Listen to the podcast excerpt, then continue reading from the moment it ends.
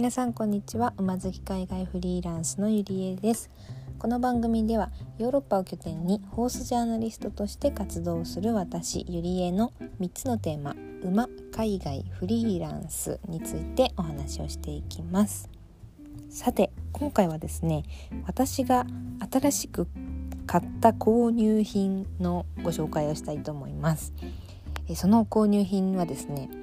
ワイヤレスイヤホンです。はい。先週末ぐらいに買って今日届いたんですけどそうずっとあの今まで有線のコードがあるイヤホンを使っててまあズームとかもありますしたまにあの音楽聴きながら作業したりとか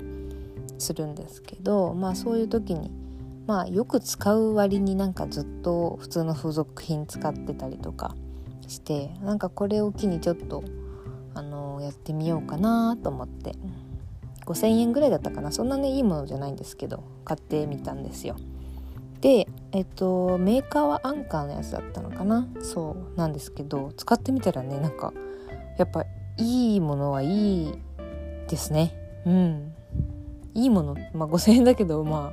あね付属品を使ってた私にとっては結構いいものなんですよね。で、まあ、ワイヤレスイヤホン、まあ、周りに使ってる人もいるのでなんかやっぱそういうのってねこうコードの不便さっていうのはコードレスを使ってみないとわからないっていうのがそうあって、まあ、例えばですけど私だったらズーム会議しながらなんかこう資料ちょっと取ってこようかなとかある時に一旦こうイヤホン外さなきゃいけないんですよ。そうなんですけどそういうのが、まあ、ワイヤレスイヤホンだとえっとまあ、耳につけたまんまちょっとお話ししながら「あちょっと待ってくださいね」みたいな感じであの資料を取りに行けたりとか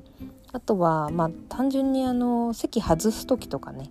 なんか例えばこうパソコンでお仕事してて「ああれ取りに行こう」ってちょっと席立つ時とかってコードがあると結構あ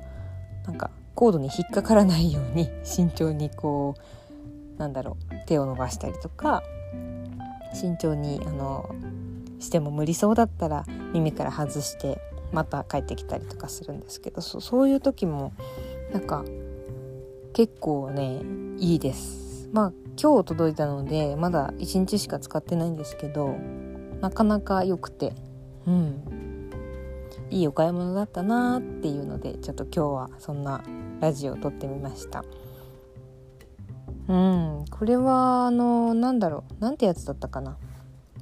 なんか名前は忘れちゃったんですけど。あここにあるえっ、ー、とねアンカーのウルトラコンパクトって書いてある。Bluetooth でつながるやつなのでリパティネオってやつみたいですね。うん。そう結構良かったです。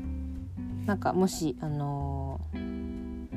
ワイヤレスイヤホン気になってる方がいたら是非検索してみてください。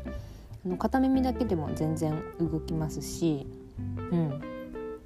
なんだろうケース自体もちっちゃくってなくさないように頑張って使おうって感じですね。よくねこうワイヤレスワイヤレスイヤホン片耳だけなくしちゃう人多いみたいなので。はい。これからちょっと大事に使ってみようと思います。今日はこんな感じで終わります。それでは。